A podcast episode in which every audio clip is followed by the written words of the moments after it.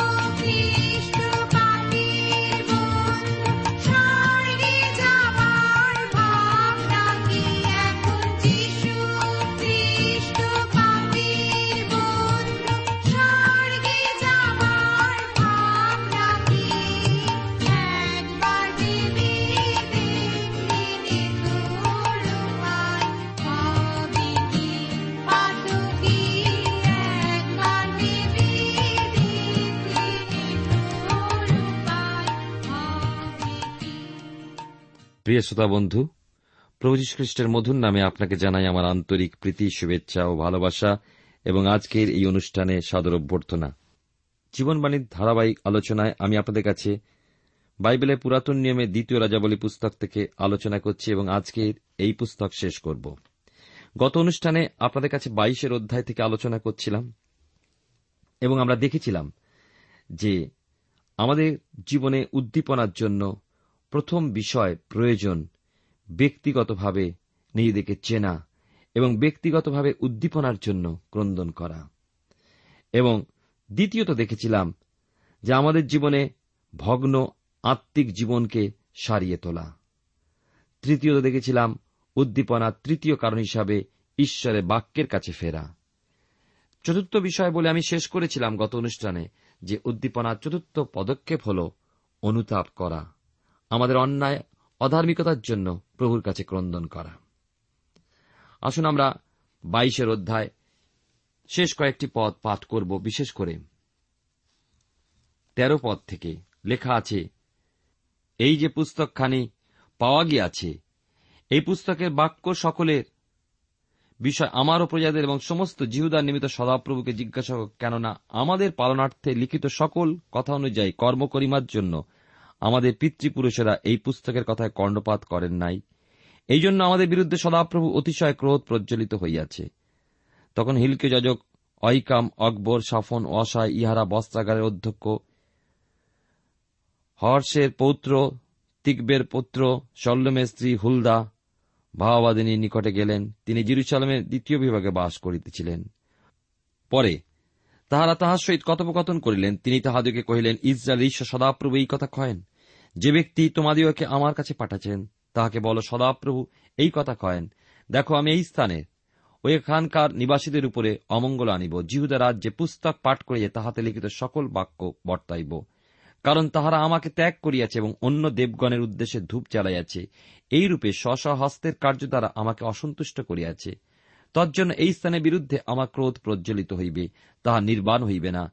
কিন্তু জিহুদা রাজা যিনি সদাপ্রভুর কাছে জিজ্ঞাসা করে তোমাদেরকে পাঠাইছেন তাহাকে, এই কথা বলো, ইসরায়েলের ঈশ্বর সদাপ্রভু এই কথা কয়েন, তুমি যে সকল বাক্য শ্রবণ করিয়াছ এই স্থানের ওইখানকার নিবাসীদের বিরুদ্ধে আমি যে সকল বাক্য কহিয়াছি, অর্থাৎ তাহারা যে বিস্ময়ের ও সাপের আস্পদ হইবে, তা শ্রবণ মাত্র তোমার অন্তঃকরণ কোমল হইয়াছে।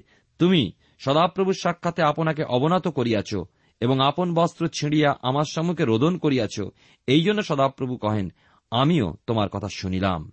অতএব দেখো, আমি তোমার পিতৃলোকের কাছে তোমাকে সংগ্রহ করিব।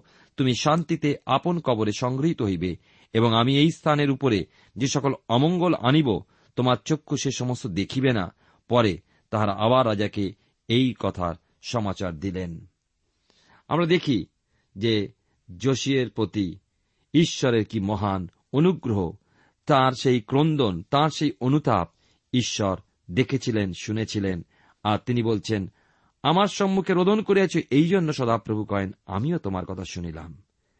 অনুতাপ বিনা, উদ্দীপনা আসে না। আসুন আমরা ঈশ্বরের সমর্পিত হই, যেন ঈশ্বর আমাদেরকে সাহায্য করেন সেই অনুতাপের অশ্রু জলে আমরা যেন এগিয়ে চলি এবং আজকের বাকি অংশে ঈশ্বর যেন তার আত্মা দ্বারা আমাদেরকে চালিত করেন। প্রেমা পিতা, ঈশ্বর তোমার পবিত্র নামে ধন্যবাদ করি।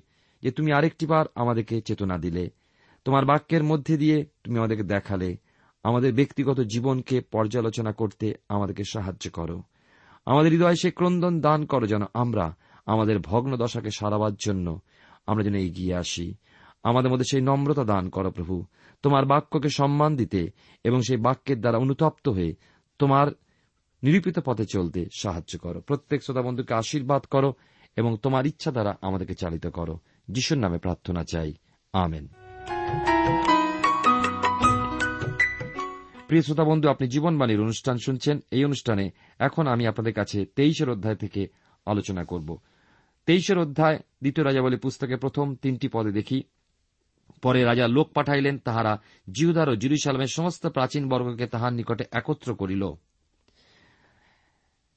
পরে রাজা সদাপ্রভুর গৃহে গেলেন এবং জিহুদার সমস্ত লোক, সমস্ত জিরুসালেম নিবাসী যাজকগণ ও ভাওবাদীগণ এবং ক্ষুদ্র ও মহান সমস্ত প্রজা তাহার সহিত গমন করিল। পরে তিনি সদাপ্রভুর গৃহে প্রাপ্ত নিয়ম পুস্তকের সমস্ত কথা তাহাদের কর্ণগোচরে পাঠ করিলেন। আমরা দেখি লেখা আছে তিন পদে, পরে রাজা মঞ্চের উপরে দাঁড়াইয়া সদাপ্রভুর অনুগামী হইবার এবং সমস্ত অন্তঃকরণের। ও সমস্ত প্রাণের সহিত তাহার আজ্ঞা সাক্ষ্য কথা ও বিধি পালন করিবার জন্য, এই পুস্তকে লিখিত এই নিয়মের বাক্য সকল অটল রাখিবার জন্য সদাপ্রভুর সাক্ষাতে নিয়ম স্থির করিলেন এবং সমস্ত লোক সেই নিয়মে সায় দিল। লোকেরা বলল, শুধুমাত্র ঈশ্বরের বাক্য তারা পাঠই করবে না, কিন্তু সেই মতো তারা চলবে। আজ আমাদের মধ্যে সেই উদ্দীপনা উপলব্ধি করার জন্য ঈশ্বর সুযোগ দিয়েছেন। আমরা পারি, কিন্তু প্রথম আমাদের পাপ সম্বন্ধে চেতনার প্রয়োজন। ঈশ্বরের বাক্যই তা আমাদেরকে দান করে। যখন ঈশ্বরের বাক্য হৃদয়ে চেতনা আনে, তখন অনুতাপ নিশ্চয়ই আসবে। অনুতাপ মানে ভুল সংশোধন করা, অর্থাৎ যেদিকে যাচ্ছিলাম, তার দিকে পেছন করা। যখন নেতৃত্বের মধ্যে উদ্দীপনা আসে, তখন তার অনুসারীরাও তার দ্বারা উদ্দীপ্ত হয়েন। যেমন রাজা যোশীও তার প্রজাদের জীবনে, লক্ষ্য করুন, যেহেতু রাজার জীবনে উদ্দীপনা এসেছে, তাই তার প্রজাদের উপরে তিনি প্রচণ্ডভাবে প্রভাব বিস্তারের সমর্থ। প্রথমত তিনি ঈশ্বরের গৃহ থেকে প্রতিমা দূর করলেন। চার পদে দেখুন লেখা আছে, আর রাজা বালেরও আশেরার নিমিত্ত এবং আকাশের সমস্ত বাহিনীর নিমিত্ত নির্মিত সমস্ত সামগ্রী সদাপ্রভুর মন্দির হইতে বাহির করিতে হিলকিও মহাযাজককে, দ্বিতীয় শ্রেণির যাজকগণকে ও দ্বারপালদিওকে আজ্ঞা করিলেন। পরে তিনি জিরুসালামের বাহিরে কিদ্রনের ক্ষেত্রে সে সকল পোড়াইয়া তাহাদের ভস্য বই থেলে লইয়া গেলেন। যা কিছু ভ্রান্ত দেবতা দেবীর উদ্দেশ্যে উৎসর্গ করা হতো, সব পুড়িয়ে ফেললেন। আর ছাই পর্যন্ত নগরের বাইরে ফেলে দেওয়া হল, যেন কেউ দেখতে পর্যন্ত না পারে। তেইশের অধ্যায় সাত পদে দেখুন লেখা আছে, আর তিনি সদাপ্রভু গৃহস্থিত পুঙ্গামীদের সেই কুঠুরি সকল ভাঙিয়া ফেলিলেন, যেখানে স্ত্রীলোকেরা আশেরার জন্য ঘর বুনিত। রোমিওদের প্রতি পত্রে সাধু পৌল একের অধ্যায় ছাব্বিশ এবং সাতাশ পদে বলেছেন, ঈশ্বর তাহাদিকে জঘন্য রিপুর বর্ষে সমর্পণ করিয়াছেন এমনকি তাহাদের স্ত্রীলোকেরা স্বাভাবিক ব্যবহারের পরিবর্তে স্বভাবের বিপরীত ব্যবহার করিয়াছে। আর পুরুষেরা তদ্রূপ স্বাভাবিক স্ত্রী সঙ্গ ত্যাগ করিয়া পরস্পর কামানলে প্রজ্বলিত হইয়াছে। পুরুষে পুরুষে কুৎসিত ক্রিয়া সম্পন্ন করিয়াছে এবং আপনাদিগতে নিজ নিজ বিপদ গমনের সমুচিত প্রতিফল পাইয়াছে। যোশীয়কে সাহসিকতা দেখাতে আমরা দেখি। সদমীয়দের দোষ দেখিয়ে দিতে, সমকামীদেরকে বিশেষ করে ভুল দেখিয়ে দিতে এবং তাদেরকে তার রাজ্য থেকে বার করে দিতেও তিনি পিছপা হননি। বর্তমান যুগের পরিবর্তনের সাথে সাথে আমরাও বহু বিষয় পরিবর্তন করেছি ও আমাদের মনোমত পথে ও জগৎ অনুসারে আমরা চলেছি, কিন্তু ঈশ্বর অপরিবর্তিত রয়েছেন আমরা ভুলে যাব না। রাজা যোশীয় সমকামীদের বিতাড়ন করতে সেই সাহসিকতা পরিচয় দিয়েছিলেন। তিনি মোলেক দেবতার উদ্দেশ্যে আগুনের মধ্যে মানুষ উৎসর্গ করার যে রীতি, তা তিনি বন্ধ করেছিলেন। আরও দেখতে পাই, একুশ থেকে তেইশ পদে যে অংশে আমরা দেখব তিনি কি করেছিলেন। লেখা আছে এখানে, পরে রাজা সমস্ত লোককে এই আজ্ঞা করিলেন, এই নিয়ম পুস্তকে যেমন লিখিত আছে, তদনুসারে তোমরা আপনাদের ঈশ্বর সদাপ্রভুর উদ্দেশ্যে নিস্তার পর্ব পালন করো। বাস্তবিক ইসরায়েলের বিচারকারী, বিচারকর্তাদের সময় অবধি ইসরায়েল রাজগণের ও জিউদা রাজগণের সমস্ত সময় মধ্যে এরূপ নিস্তার পর্ব পালন করা হয় নাই। কিন্তু যোশীয় রাজার অষ্টাদশ বৎসরে জিরুসালামে সদাপ্রভুর উদ্দেশ্যে নিস্তার পর্ব পালন করা হইল। আর যোশীয় যেন সদাপ্রভু গিয়ে হিলকে যাজকের প্রাপ্ত পুস্তকে লিখিত ব্যবস্থার সমস্ত বাক্য অটল রাখিতে পারেন, তজ্জন্য তিনি জিহুদা দেশে ও জিরুসালামে যে সকল ভুতুড়িয়া গুণী, ঠাকুর, পুত্তলিক ও ঘৃণা বস্তু দেখিতে পাইলেন, সেই সকল দূর করিলেন। তাহার ন্যায় সমস্ত অন্তঃকরণ, সমস্ত প্রাণ ও সমস্ত শক্তি দ্বারা মসির সমস্ত ব্যবস্থা অনুসারে সদাপ্রভুর প্রতি ফিরিলেন। এমন কোন রাজা তাহার পূর্বে ছিলেন না এবং তাহার পরেও তাহার তুল্য কেহ উঠেন নাই। আমরা দেখি তিনি নিস্তার পর্ব পালন করতে নূতন করে শুরু করেছিলেন। নিস্তার পর্ব খ্রিস্টের কথা বলে। প্রথম করিন্তীয় তার পাঁচের অধ্যায় সাত পদে লেখা আছে, কারণ আমাদের নিস্তার পর্বীয় মেষ শাবক বলিকৃত হইয়াছেন তিনি খ্রিস্ট। আজকে আমরা খ্রিস্টকে বাদ দিয়ে সকল কিছু কাজ করার চেষ্টা করছি। প্রিয় শ্রোতা বন্ধু, প্রিয় ভাই বোন, আজ জাগরণের প্রয়োজন। Martin Luther, Calvin Zwingli Wycliffe এবং মহান মহান ব্যক্তিরা এই পৃথিবীতে জাগরণ নামিয়ে এনেছিলেন। সতেরোশো শতাব্দীতে আমরা দেখি, ষোলো শতাব্দী, পনেরো শতাব্দী, সতেরো শতাব্দীতে এই জোয়ার বই এসেছিল। আমাদের এই শতাব্দীতেও সেই উদ্দীপনার জোয়ারের জন্য আমাদের হৃদয় কি ক্রন্দন আছে? আমরা কাঁদি, নিশ্চয়ই ঈশ্বর আমাদেরকে সেই উদ্দীপনার জোয়ার পাঠাবেন। চব্বিশের অধ্যায় আসবে এবারে এক পদে।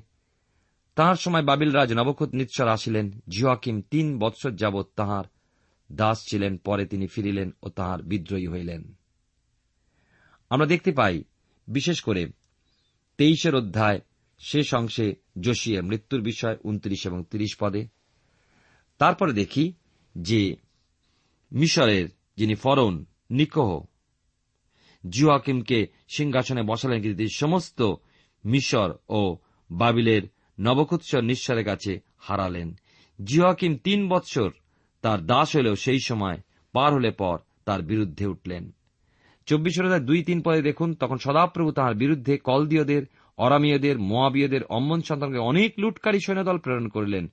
সদাপ্রভু আপন দাস ভাববাদীগণের দ্বারা যে বাক্য বলিয়াছিলেন তদনুসারে জিহুদাকে বিনষ্ট করিবার জন্য তার বিরুদ্ধে তাহাদেরকে পাঠাইলেন। আমরা দেখেছি এর আগে মনসীর দুষ্টতা, আর সেই স্বর্গীয় প্রভা, অর্থাৎ ঈশ্বরের উপস্থিতি তার সময় চলে না গেলে তার পরেও তা থাকত, কারণ মনসী রাজত্বের পর এমন কিছু ঘটেনি যা সেই প্রভাবকে দূরে সরিয়ে দিতে পারত। এই সমস্ত লোকেরা মনসীর সেই পাপ কার্য থেকে দূরে সরায়নি, ফলে এখন তাদের দাসত্ব স্বীকার করতে হবে। চার পদে দেখি লেখা আছে তাঁর কৃত সমস্ত কার্য এবং তাহার কৃত নির্দোষ দিকের রক্তপাত, কারণ তিনি নির্দোষদের রক্তে জিরুসালামকে পরিপূর্ণ করিয়াছিলেন আর সদাপ্রভু ক্ষমা করিতে চাহিলেন না। যদিও ঈশ্বর পাপ সকল থেকে আমাদের উদ্ধার করেন, তথাপি পাপীকে ঈশ্বরের কাছে এসে অনুতাপ করতে হবে। কিছু পাপ রয়েছে যার ক্ষমা হয় না। যদিও খ্রিস্ট যীশু সমস্ত পাপের জন্য মৃত্যুবরণ করে, তথাপি সেই সব পাপের ক্ষমা হয় না, কারণ মানুষ খ্রিস্টের কাছে এসে অনুতাপ করে না। প্রিয় শ্রোতা বন্ধু, প্রিয় ভাই বোন, এই পৃথিবীতে কেবল তিনি এ কথা বলেন যিনি আপনার পাপের ক্ষমা দেন। তিনি আপনার আমার পাপের জন্য প্রাণ দিয়েছেন এবং আপনার আমার দেনা, পাপের যে দেনা শোধ করেছেন। আর কে আপনার পাপ ক্ষমা করতে পারে? তিনি কেবলমাত্র পথ, সত্য জীবন। আমরা দেখি, বিশেষ করে চব্বিশের অধ্যায় পাঁচ, ছয় পদে, জেহাকিমের মৃত্যু এবং জিহাকিনের রাজত্ব। লেখা আছে, এই অংশে পাঁচ, ছয় পদে, জিহাকিমের অবশিষ্ট কর্মের বৃত্তান্ত সমস্ত কার্যের বিবরণ জিহুদা রাজগণের ইতিহাস পুস্তকে কি লিখিত নাই, পরে জিউ হাকিম আপন পিতৃলোকদের সহিত নিদ্রাগত হইলেন এবং তাহার পুত্র জিউহাক্ষিন তাহার পদে রাজা হইলেন। সাত পদে দেখি তাহার পরে মিশর রাজ আপন দেশের বাহিরে আর আসিলেন না, কেননা মিশরের স্রোত অবধি ফরাত নদী পর্যন্ত মিশর রাজের যত অধিকার ছিল, সে সকলই বাবিল রাজ হরণ করিয়াছিলেন। এই হল সেই ভূমি যা ঈশ্বর অব্রাহামকে অনুগ্রহপূর্বক দান করেছিলেন এবং তাদের দেন যারা তার পর আসেন। কিন্তু কেন ইসরায়েলের পরিবর্তে বাবিলনকে সেই জায়গা অধিকার করতে দিতে যাচ্ছেন? এর কারণ আমরা দেখি চব্বিশের অধ্যায়, আট এবং নয় পদে, কারণ তারা পাপ করে চলল, এবং ঈশ্বরের বিরুদ্ধাচরণ থেকে নিজেদেরকে ক্ষান্ত করল না। স্মরণ করুন, ঈশ্বর কেবল বাধ্যতা শর্তে তাদের সেই ভূমি অধিকারের ক্ষমতা দিয়েছিলেন। তারা কি এখনও সেই ভূমি অধিকার করে আছে? হ্যাঁ সত্যিই তাই। ঈশ্বর তাদের এক শর্তহীন চুক্তিতেই সেই ভূমি দিয়েছেন, কিন্তু তাদের অধিগ্রহণ শর্তযুক্ত ছিল। এবং তারা সেই শর্ত মানতে পারেনি। আমরা দেখি জিওয়াকিনকে বন্দী করা হল এবং নিয়ে যাওয়া হল। চব্বিশের অধ্যায় দশ থেকে বারো পদে দেখুন কি লেখা আছে। ওই সময় বাবিল রাজ নবকত নিৎসরের দাসগণ জিরুসালামে আসিল আর নগর অবরুদ্ধ হইল। যখন তাহার দাসগণ নগর অবরোধ করিতে তখন বাবিল রাজ নবকত নিশ্চর নগরের নিকটে আসিলেন। পরে জিহুদারাজ জিহাখিন তাহার মাতা দাসগণ, প্রধানবর্গ কর্মচারীগণ বাবিল রাজের নিকটে বাহিরে গেলেন। আর বাবিল রাজ আপন রাজত্বের অষ্টম বৎসরে তাহাকে ধরিলেন। প্রথম ক্ষেপে রাজা ও তার সমস্ত রাজরক্তের সূত্র যাদের মধ্যে ছিল মহানদের বন্দি করে নিয়ে যাওয়া হল, আর তা ঘটল প্রায় খ্রিস্টপূর্ব ছশো পাঁচ বৎসরে। চব্বিশের ওদের তেরো থেকে পনেরো পদে দেয়, এ এক বড় দুঃখজনক ঘটনা। এখানে আমরা দেখি লেখা আছে তেরো পদে, আর সদাপ্রভু যেমন বলে, তেমনি তিনি তথা সদাপ্রভুর সমস্ত ধন ও রাজবাটির সমস্ত ধন লইয়া গেলেন। এবং ইসরায়েল রাজ সলমন সদাপ্রভুর মন্দির যে সকল স্বর্ণময় পাত্র নির্মাণ করিয়াছেন, সে সকলও কাটিয়া ফেলিলেন। আর তিনি জিরুসালামের সমস্ত লোক, সমস্ত প্রধান লোক ও সমস্ত বলবান বীর, অর্থাৎ দশ সহস্র বন্দী সমস্ত শিল্পকার ও কর্মকারকে লইয়া গেলেন। দেশের দিন দরিদ্র লোক ব্যতি রেখে আর কেহ অবশিষ্ট থাকিল না। প্রিয় ভাই বোন, কি ভয়ঙ্কর ঈশ্বরের আঘাত মানুষের উপরে যখন জাতির জীবনে আসে, এমনই ঘটে। সতেরো পদে লেখা আছে, পরে বাবিলের রাজা জিহুয়াখিনের পিতৃব্য মত্তনীয়কে তাহার পদে রাজা করিলেন এবং তাহার নাম পরিবর্তন করিয়া সিদিকীয় রাখিলেন। সিদিকীয় একুশ বৎসর বয়সে রাজত্ব করিতে আরম্ভ করেন এবং এগারো বৎসর কাল জিরুসালামে রাজত্ব করেন তাহার মাতার নাম হমুটল। তিনি লিবনা নিবাসী জিরোমিয়ার কন্যা। জিওয়াকিমের সকল ক্রিয়া অনুসারে সিদিকীয় সদাপ্রভু যাহা মন্দ তাহাই করিতেন। তিনি রাজসূত্রকে উন্নত করেননি। আপনি হয়তো ভাবছেন যে এই বন্দিত্ব তাকে নম্র করেছিল, কিন্তু একেবারেই করেনি। কাঁটা মানুষকে দুইভাবে পরিবর্তন করতে পারে। কাঁটা মানুষের মন কঠিন বা নরম এই দুইয়ের মধ্যে এক দিকটা করতে পারে। সূর্যতাপ মোম গলাতে পারে, কিন্তু তা মাটিকে শক্ত করবে। সেই একই সূর্য একজনকে নরম করে, অপরকে কঠিন করে। চব্বিশের অধ্যায় কুড়ি পদে দেখুন কি লেখা আছে। লেখা আছে, কারণ সদাপ্রভুর ক্রোধ প্রযুক্ত যাবৎ তিনি তাহাদিওকে আপনার সাক্ষাৎ হইতে দূরে ফেলিয়া না দিলেন। তাবৎ জিরুসালামে ও জিহুদায় এইরূপ ঘটনা ঘটিল, আর সিদিকীয় বাবিল রাজের বিদ্রোহী হইলেন। পঁচিশের অধ্যায়, আসব আমরা। জিহুদার নির্বাসনের কথা শুনব। বাবিলনের রাজা নবখত নিৎসর জিরুসালামের বিরুদ্ধে তিনবার ওঠেনি। তিনি রাজ রক্ত যাদের মধ্যে ছিল তাদের সৈন্যদের দক্ষ কারিগরদের নির্বাসিত করেন। কিন্তু তার তৃতীয়বার আগমনের পূর্বে তিনটি শহর ধ্বংস করেননি। আমরা দেখছি নবকতনুৎসর সিদিকীয়কে জিহুদার রাজা করেন। কিন্তু কিছু বৎসর পর সিদিকিয়া তার বিরুদ্ধে বিপ্লব করলেন। এইবার আমরা নবকত নিশ্চরাজাকে শেষবার আসতে দেখি এবং জিউদাকে শেষ করতে দেখি। দ্বিতীয় রাজা বলি তার পঁচিশের অধ্যায় এক দুই পদে দেখি। তার একটা নিপুণভাবে এখানে বলা হয়েছে পরে তাহার রাজত্বের নবম বৎসরের দশম মাসে, মাসের দশম দিনে বাবিল রাজ নবকত নিচ্ছর ও তাহার সমস্ত সৈন্য জিরুসালামের বিরুদ্ধে আসিয়া শিবির স্থাপন করিলেন ও তাহার বিরুদ্ধে চারিদিকে গড় গাঁথিলেন। দেখুন, এর পরের অংশে তিন পদে দেখি এই কষ্টের তীব্রতা সম্বন্ধে আমরা বাইবেলে বিলাপ নামক পুস্তকে বিশদভাবে জানতে পারি। চব্বিশের অধ্যায় চার থেকে ছয় পদে দেখি শত্রুগণ সেই শহরে ঢালাও হল এবং রাজা তার বাহিনী সমেত পালাবার চেষ্টা করলেন। কিন্তু তারা ধরা পড়লেন। বাহবাদী জিরোমিও জিরুসালামের পতন সম্বন্ধে ভবিষ্যৎবাণী করেছিলেন। লোকে তাকে ঠাট্টা করে এই আখ্যা দিয়েছিল কারণ তিনি লোকেদেরকে সত্য বলেছিলেন। পঁচিশের অধ্যায় সাত পদে আমরা দেখতে পাই লেখা আছে, তাহারা সিদিকিয়ের সাক্ষাতেই তাহার পুত্রগণকে বধ করিল এবং সিদিকিয়ের চক্ষু উৎপাটন করিল, তাহাকে শৃঙ্খলে বদ্ধ করিয়া বাবিলে লইয়া গেল। জিরুসালামকে দগ্ধ করা হল পঁচিশের অধ্যায় নয় পদে। লেখা আছে, তিনি সদাপ্রভুর গৃহ রাজবাটি পোড়াইয়া দিলেন। জিরুসালামের সকল গৃহ, বৃহৎ বৃহৎ অট্টালিকাও আগুন দিয়া পোড়াইয়া দিলেন। জিরুসালামের বিরুদ্ধচরণের জন্য রাজা নবকত নিৎসর জিরুসালামকে এমনভাবে দগ্ধ ও তা নত করলেন যে সত্তর বৎসর পর যখন নহিমিও সেই শহরে এলেন এবং সেই স্থানের প্রতি দৃষ্টিপাত করলেন, তখন তা তার কাছে আশাবিহীন হতস্থান বলে মনে হয়েছিল। কিন্তু তিনি লোকদের কাছে প্রচার করলেন এবং সব থেকে বড় যে বিষয়টি তাকে অতিক্রম করতে হয় তা হল হতাশা। রাজা নবকত নিৎসরের সৈন্যগণ সেই শহর ধ্বংস করেন। মিথ্যা ভাববাদীগণ বলেছিলেন যে ঈশ্বর তা ধ্বংস করবেন না, তারা সত্যি মিথ্যা ভাববাদী ছিলেন। আজকের দিনে অনেক লোক আছেন যারা মিথ্যা সংবাদ বা বার্তা তার নগরকে দিয়ে আসছেন।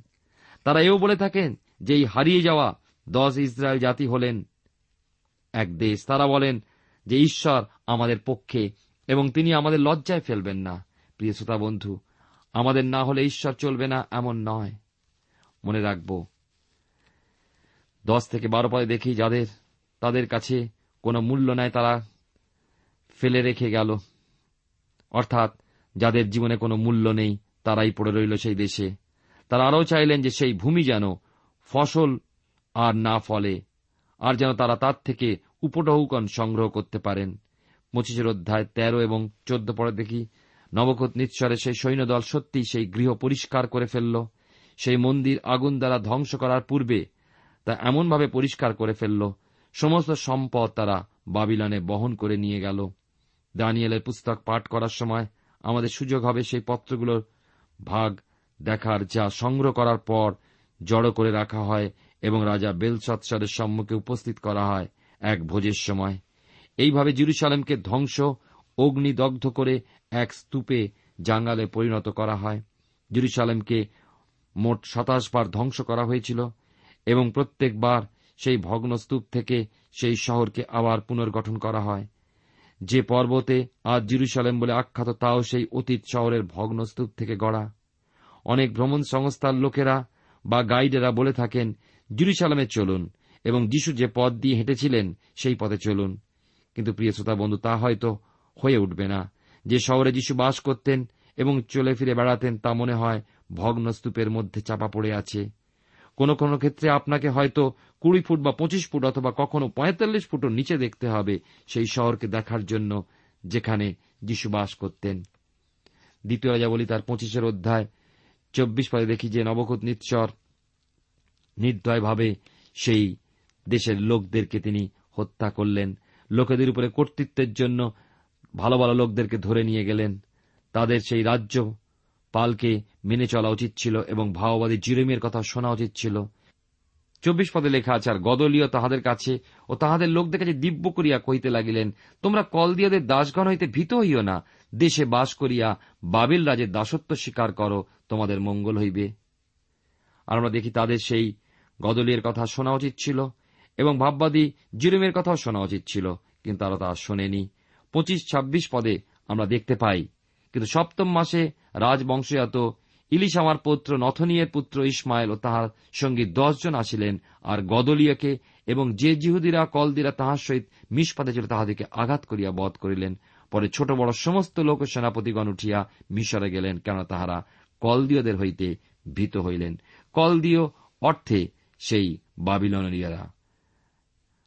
সাতাশ পদে পরে জিহুদারাজ জিওয়াখিনের বন্দিত্বের সাঁত্রিশ বৎসরে দ্বাদশ মাসে মাসে সাতাশ দিবসে বালির রাজ ইবিল মরদক যে বৎসরে রাজত্ব করিতে আরম্ভ করেন, সেই বৎসরে তিনি জিহুদারাজ জিওয়াখিনের মস্তক কারাগারিতে উঠাইলেন।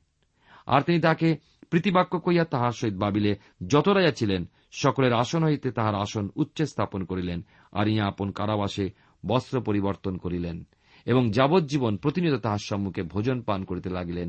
তাহার দিনপাতের জন্য রাজার আজ্ঞাতে তাহাকে নিয়ত বৃত্তি দেওয়া যাইত, তাহার সমস্ত জীবন ব্যাপিয়া তাহাকে দিনের উপযুক্ত দ্রব্য প্রতিদিন দেওয়া যাইত। দুষ্ট সেই মরডক বাবিলনের সিংহাসনে বসলে ক্ষমা করলেন, যদিও অন্য বন্দী রাজগণ তার রাজদরবারে ছিল। আমরা দেখি যে জিহাকিনকে তাদের মধ্যে সম্মানার্থক এক আসন দেওয়া হল। সর্বশেষে বলতে গেলে বলতে হয়, দাউদ রাজার এই শেষ বংশধরদের প্রতি দয়া প্রদর্শন করা হল, যারা বহু বৎসর ধরে বাবিলানে বন্দী অবস্থায় ছিলেন। প্রিয় শ্রোতা বন্ধু, প্রিয় ভাই বোন, আমরা দ্বিতীয় রাজা বলি, আজকে শেষ করলাম। ঈশ্বর আমাদেরকে প্রচুর আশীর্বাদ করুন। যে সুন্দর শুরু হয়েছিল তার শেষ কত ভয়ানক, দুঃখময়। আমরা দেখে আমাদের জীবনকে তৈরি করি এবং ঈশ্বরের সমর্পিত হই, যেন আমরা ঈশ্বরের মহা আঘাত থেকে, বিচার থেকে রক্ষা পাই, তার অনুগ্রহে যেন চলতে পারি। ঈশ্বর আপনার জীবনে মঙ্গল করুন। প্রার্থনায় যাই। প্রেময় পিতা, ঈশ্বর, তোমার পবিত্র নামে ধন্যবাদ করি তোমার বাক্যের জন্য এবং প্রভু, তোমার সাবধান বাণীর জন্য। আশীর্বাদ করো যেন তোমার প্রতিজ্ঞা দ্বারা আমরা উদ্ভূত হই এবং সাবধান বাণীর দ্বারা চেতনা প্রাপ্ত হয়ে তোমার পথে যেন সিদ্ধ হয়ে চলতে পারি। তুমি আমাদেরকে শক্তিযুক্ত করো। যিশুর নামে প্রার্থনা চাই। আমেন।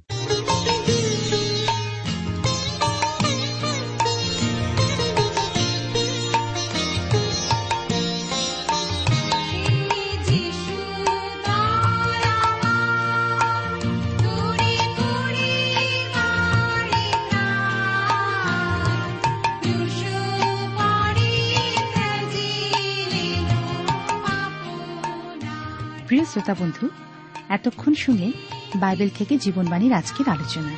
আমাদের অনুষ্ঠান কেমন লাগল? যদি এই বিষয়ে আপনি আরও কিছু জানতে চান এবং আপনার যদি বাইবেল না থাকে, তাহলে বাইবেল ছাড়া এই অনুষ্ঠান আপনি কেমনভাবে বুঝতে পারছেন, আমাদের ঠিকানায় শীঘ্রই লিখে জানান। আমরা খুব খুশি হব যদি আপনি চিঠির সাহায্যে বা ফোনে এস এম এস এ অথবা ইমেলের সাহায্যে আমাদের সাথে যোগাযোগ করেন। আমাদের ঠিকানা হল Jibanbani T WR India, post box number এক ছয় নয় দুই পাঁচ, কলকাতা সাত লক্ষ চৌত্রিশ।